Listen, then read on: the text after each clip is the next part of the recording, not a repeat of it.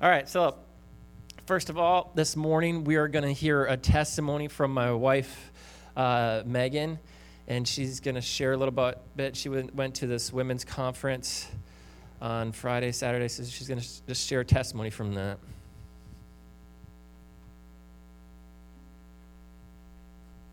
Morning.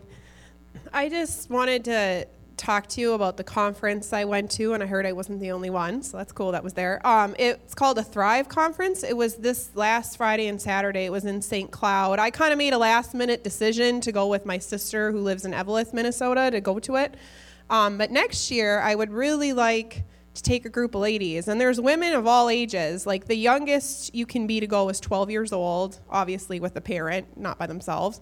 But, um, but there were people, you know, 70s, 80s. I mean, it ranges. It's really, it's just women of all ages, single, married, it doesn't matter. Like, there's all together. And um, it was just really an awesome time because it's just a place where they have all these women. Uh, I don't know if you guys have heard of uh, Lisa TerKeurst. She's a writer. They had Alex Seeley. I'm pretty sure that's how you say her name. Um, Lisa Bevere. They're just really great I was blown away. I've actually been to women conferences and just, you know, in Wisconsin and different places, and this is like beyond, it's beyond, it's like definitely the best conference I've ever been to as far as women. Um, it was sold out. There was like 3,000 women there. So I would just, first of all, you know, maybe keep that in your mind that if you would like to go next year, it's going to be the first weekend in October, and we could go as a church. We could get hotel rooms to try to minimize the cost and you know, if you're married, maybe talk to your husband in advance if you have children. Be like, hey, I'll come back a better wife. So it benefits everybody. so, um, so, but I, I, just wanted to personally share, like, it really, it was a really big impact on me. They really talk about a lot of things that women struggle with, whether you realize it or not, like insecurity and knowing, like, who you are, sometimes, especially when you're a mom and a wife or you know, grandma, it, it's, it's easy to start losing your identity. Like, who am I? I know I felt that way. When I was younger, I was like, okay, I know who I am in God. And as time goes on and you give so much of yourself, sometimes it's easy to feel like you've, you've started to lose who you are. But it was just an awesome conference, and I know my life was changed by it. So I just wanted to put that in everyone's heads. I know it's a year away, but maybe start thinking about it now. So I would love to send a group here and just go because it's just a great, and it's in St. Cloud, so that's not far at all. It's just two days, Friday, Saturday. But yeah, I just wanted to share that because it was just truly amazing, and I'd love to bring a group next year. Thank you so much. Give her a hand. All right. So the late Colonel Sanders of Kentucky Fried Chicken, more, more better well known as KFC now, was on an airplane when an infant screamed and would not stop, even though the mother and the flight attendants tried every trick they could think of. Anybody been there? We have. and we've been there. This, my daughter, uh, there was one time where we were flying from Chicago to China, and we we we had to take a four hour drive to Chicago first. She talked the whole way, talked to her grandma. And then uh, we, you know, gave her some Benadryl in hopes that she was, what, three years old? Maybe? Four? Three? I don't know. Something like that. And hoping that, you know, she would sleep on the 14 hour flight. And she starts screaming in the line she starts screaming, I don't want to go back to China. I don't want to go back to China. I want to go back to grandma. And like she's like screaming at the security line, you know. So that, you know, makes you feel just a little bit awkward when you when your daughter does that. And so then so then we got her through security and she ended up uh, sleeping for 1 hour of the entire 14-hour flight, you know, cuz we had so when and when we got to uh, when we got there, we had to take another hour drive to our apartment, and she was screaming in the back, and she opened the door on the freeway because they don't have car seats there. And so then the driver had to pull over. I had to get in the back and hold her while she screamed the rest of the drive until we got back to our apartment and she could sleep. So anyway, to finish the story, so this this infant screaming. Finally, the colonel asked if he could hold the baby. He gently rocked it to sleep. Later, a passenger said, Oh, we all appreciate what you did for us. Colonel Sanders replied, I didn't do it for us, I did it for the baby. The word compassion is mentioned 41 times in the Bible. Last week, we heard about how Jesus had compassion on Lazarus. This week, we're going to dive more into the concept of compassion. In Mark 6:34, it says, "When Jesus landed and saw a large crowd, he had compassion on them because they were like sheep without a shepherd." Matthew 9:36, it's kind of the same the same thing. When he saw the crowds, he had compassion on them because they were harassed and helpless, like sheep without a shepherd. Then he said to his disciples, The harvest is plentiful, but the workers are few. Ask the Lord of the harvest, therefore, to send out workers into his harvest field. In Mark 8, verse 2 and 3, it says, I have compassion for these people. They have already been with me three days and have nothing to eat. If I send them home hungry, they will collapse in the way because some of them have come a long distance. And so the, the exact same thing again, Matthew 15 32. Jesus called his disciples to him and said, I have compassion for these people. They have already been with me three days and have nothing to eat. So this is kind of like these Matthew, Mark kind of are confirming, you know, telling the same story and a lot of times even the same words they're using. I do not want to send them away hungry or they may collapse on the way. So Jesus saw saw them and had compassion on them. At one time, when I was young, I asked God for something.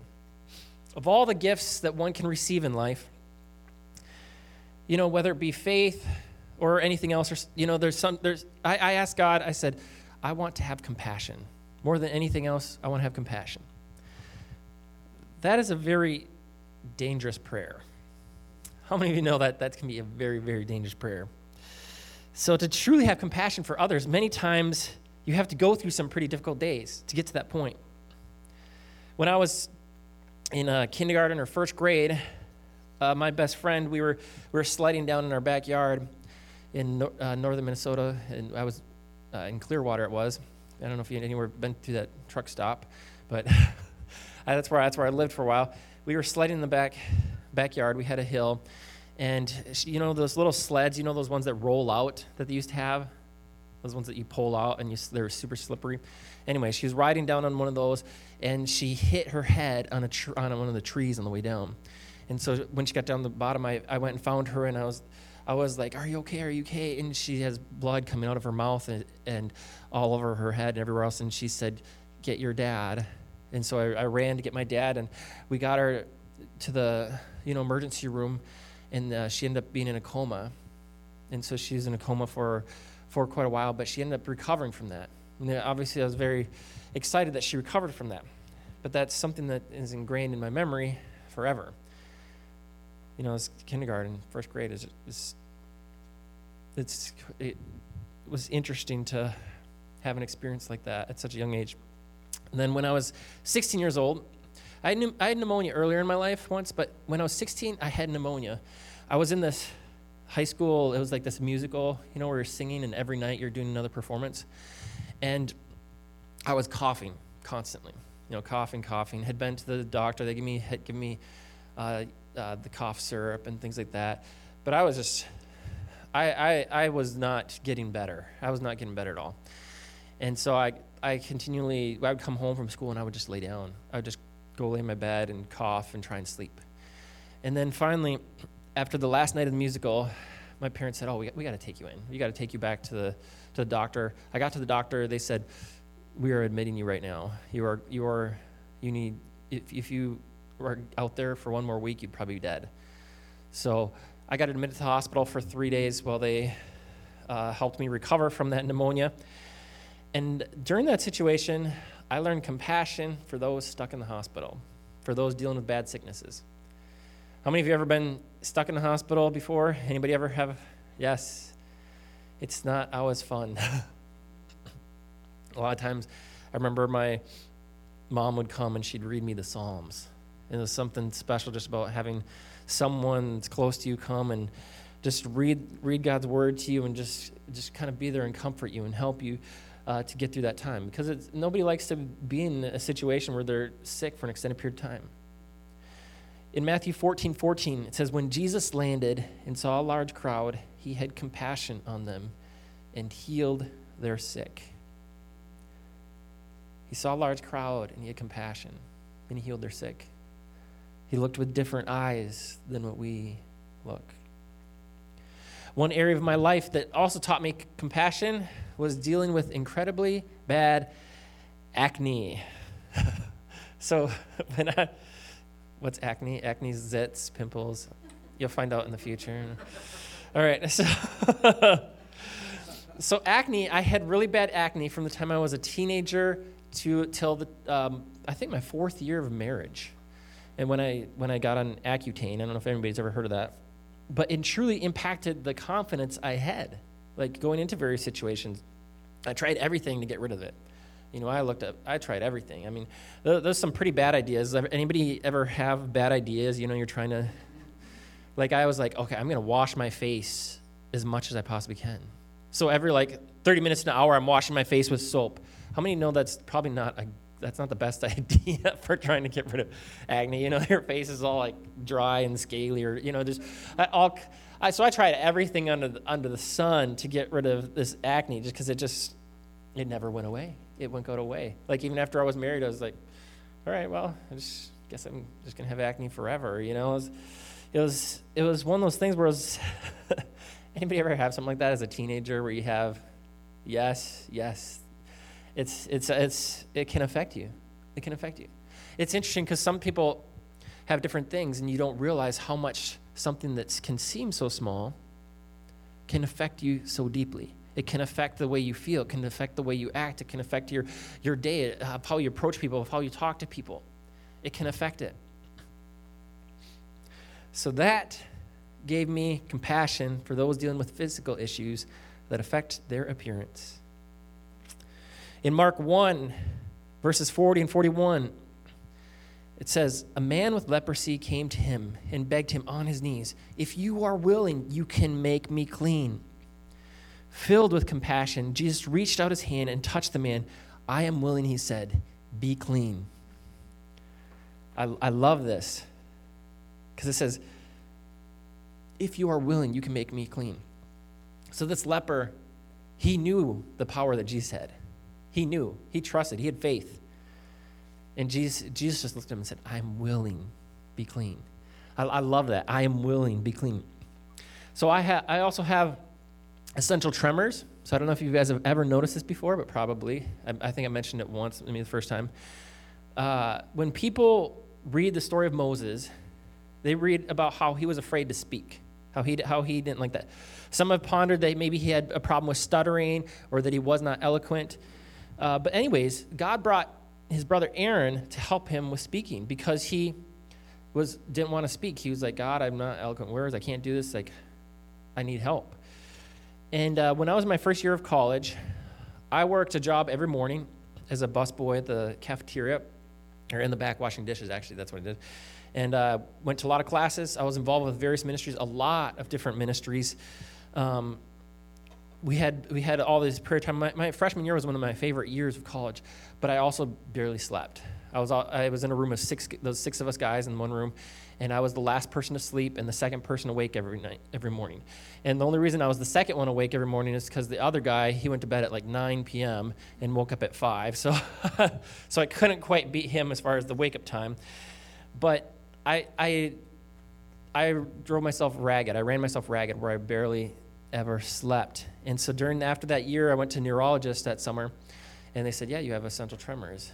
And I was like, "What's that mean?" You had some kind of problem with your nervous system. It means you just your hands shake. And I was like, "Okay." And so, and they're like, "Well, you could take these pills, and they might help you. You know, if you want to do some speaking or something." Um, so I did that for you know a, a little bit, but I decided I'd I'd rather just live with my shaking. But the thing that's interesting is as a, as a, a, pastor, as someone that's preaching, that someone's in public, in the public, to have to have something like that, shaking. When you're, when, when you're going out to eat with somebody and meeting new people and your hands are shaking, your, your, people look at you and are thinking, oh, are you nervous? Or is there something that's, you know, what's, they, are, are you, you know, they, they, kind of, they can judge you like, okay, you're not very confident. If they don't know what, what it is, because I don't have a, I don't, I don't have a, it, maybe it's not severe, I don't know. Some people would say it's not that severe. But, I, but some people will notice it. I, I, forget about it most of the time. But it's interesting how something like that affects you so much. I gained a compassion for those who have dealt with nervous system issues in their body. Uh, uh, I, I, when I was preach as a missionary, I went from church to church, and I, I would always do. I would always tell people. I think I did this the first time I was here. I'd say, if you see me shaking, I've got what's called essential tremors. If you see me hiding behind the drum kit, it's because you're making me nervous. So that so please be nice. So I would that would be my opening line. You know, of course, afterwards you get some people that said, "Oh, you did a great job. Just don't be so nervous." And I was like, you missed the beginning, didn't you? you know, but I also had many people come up afterwards and share, oh, I've got essential tremors, or I have that, or, or my family member had that, because it's something they could relate to. And so I, be, I gained a compassion for those that deal with that problem. It's interesting. I, when I we were in China, we were didn't know the language when we first there. We, uh, for those of you who don't know, went we there. I, I, I, tried to uh, order food off of the menu, but I didn't know how to say anything. So I was just like, you know, or you start to learn how to say I want. So wo yao is I want. So I'd be like wo yao, wo yao, wo yao. So you and and uh, it was it was so difficult to learn turn to learn a language like that. It is not easy. For I remember one day I had a, I had a Chinese teacher. He was, we were learning pronunciation for the first two weeks, which just means you're learning vowels. You're learning like all these things. And he was trying to. He wrote this letter E, and he's like, "All right, now say," and I was like, and he's like, "No, no, no, say," and I said, and he said, "No, no, no, no," and he, and he like writes the word east on the board like, and I was like, E, you know, E, E, and he's like, "No, no." no. And so then he, then he did, and I went, and he's like, no, no, no, that's not right. And I was like, okay, I know I'm not very good with Chinese, but I am like a little bit musically inclined and usually can copy somebody. so, so we did this for three hours. Could you imagine spending three hours having someone go, and you say back to them, and they're like, no stop. Then, so the next day I go back to class, and he's like, writes the letter on the board and says, so we did that for another hour. And then I said, all right, enough. This never happens. It's not, you never say it by itself. It's part of a word. Let's move on. but so it was interesting because living in a country like that, they were, I had many people that were very kind and nice to us and helped us out, even though we did not know the language. But I gained a compassion for those that are learning language, for those that are in a different culture that's not their own, for those that have a difficulty learning language. Like I gained a compassion for them because it is not easy. It is not easy at all. I've lived in a foreign land, away from all my, you know, all the known and extended family. When I was overseas, both my grandpas died within the like two year span, and I wasn't able to attend their funerals. I was just had to stay there, and that was hard. That wasn't fun. You know, you can try and email them or send them some pictures and think about those that were close to you. But I wasn't able to be there. And it just gave me a, a compassion for those that miss important times in people's lives. There are those that have been, you know, part of the the military that have been gone during important moments. There's been other people for various reasons. You've you've missed important moments in families' lives, and it's hard. It's not easy. It's heartbreaking many times to miss those moments. You gain a compassion when you go through something like that to realize that there's other people that go through very similar circumstances that can actually be a lot worse compassion. Hmm.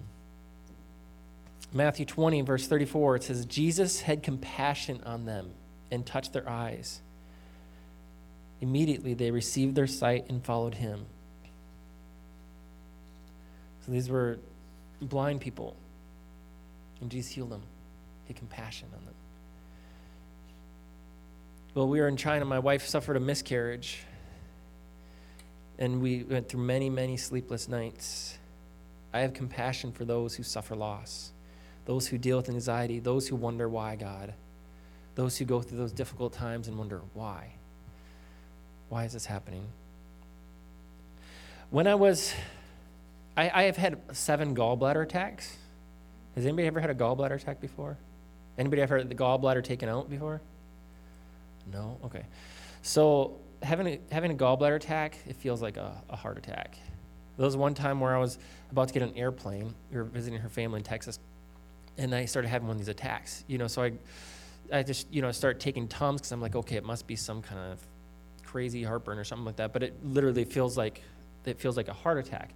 And to go through getting on an airplane like that, wondering how you're going to make it, and then another gallbladder attack I had where I was just in the bathroom just crying, just praying that I'd be able to make it to the next day. And then the, the final gallbladder attack happened on my daughter's birthday when I went to we, we went to McDonald's and I had a double cheeseburger and sausage, you know. Yeah, probably just too, too much meat, you know. So so I had a, a gallbladder attack and then I finally got it taken out. And so now, you know, you face other issues without a gallbladder, but it, I don't have that kind of pain.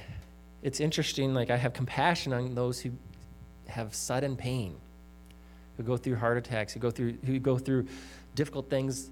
God's given me compassion after having gone through that. I have had my life flip upside down on me. Been through so many changes and transition in life, some very unexpected. So it's caused me to have a compassion for those that are in transition, those that are going through changes, those who are, that are have are going through a move, those that are, are having family changes, because it happens. So how do we respond to those suffering around us? What is compassion and how does it work? Compassion sees what the sufferer sees. Compassion feels what the sufferer feels. Compassion acts to relieve suffering in every circumstance. It doesn't wait for the right time, whenever that may be.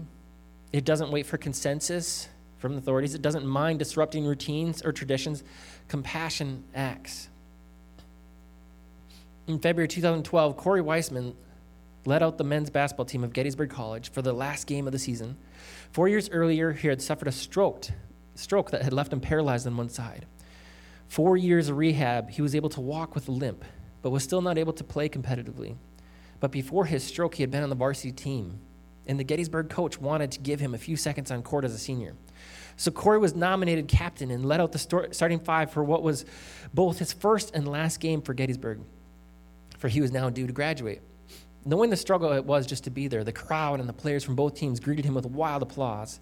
The Gettysburg coach gave him a few minutes on court before benching him.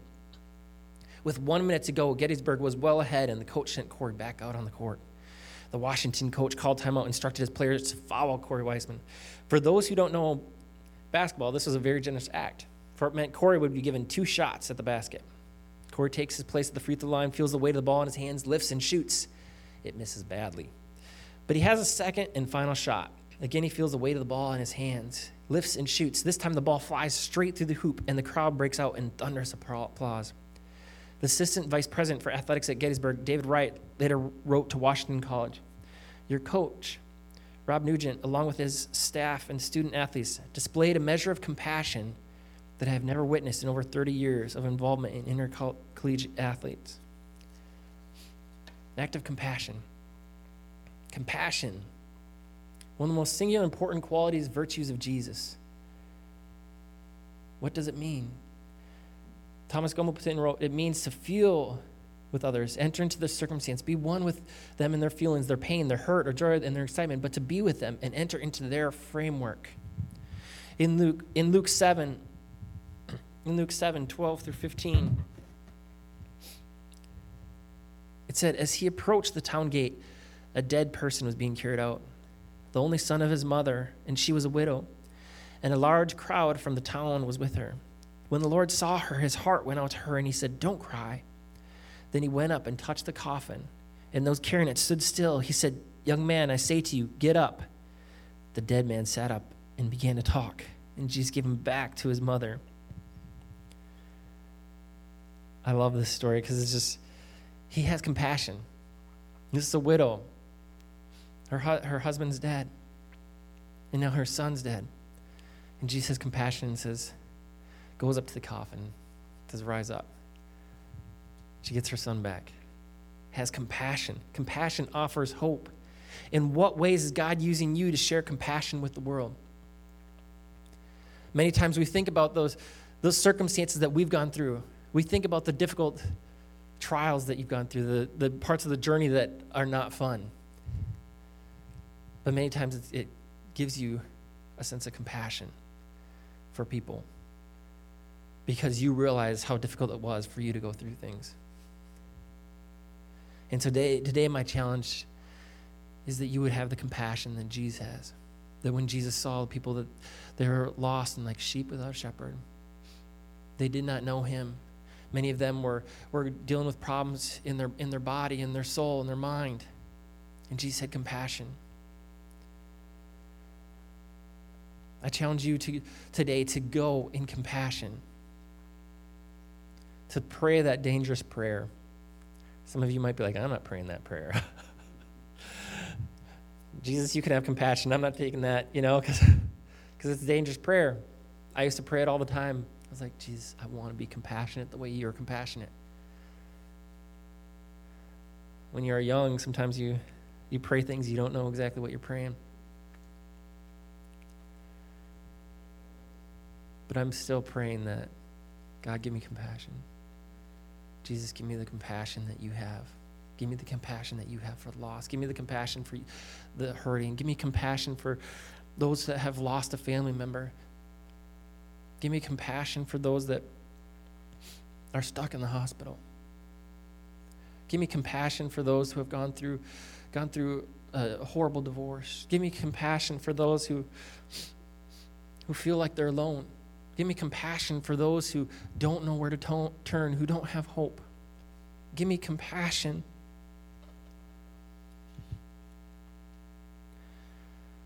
Let's go to the Lord in prayer today. Jesus, thank you so much for your love for us. Jesus, thank you that you showed compassion, that you saw us in our hurt that you saw the pain that we were going through. Jesus, thank you so much for bringing healing to my heart. Thank you for coming, bringing us from death to life, like we talked about last week, when you came, died on the cross for our sins, that we could, and rose again so that we might have hope. But thank you also for showing compassion when, when I was hurting. Thank you for showing compassion to us when we've gone through difficult times, when we've gone through horrible struggles, when our family members have gone through pain, have gone through hurt. I pray that you would give us that type of compassion, that we would love the way that you love.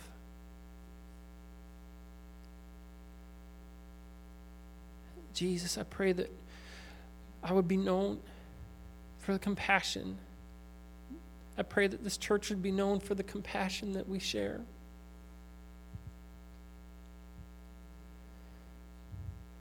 Jesus, thank you so much. Thank you so much. It is amazing to know you, to know the love that you've shown, the joy that you give. I pray that today, that as we as we walk out these doors, that we would begin to see with your eyes, that we begin to have the compassion like you do. Thank you so much, Lord God. Amen.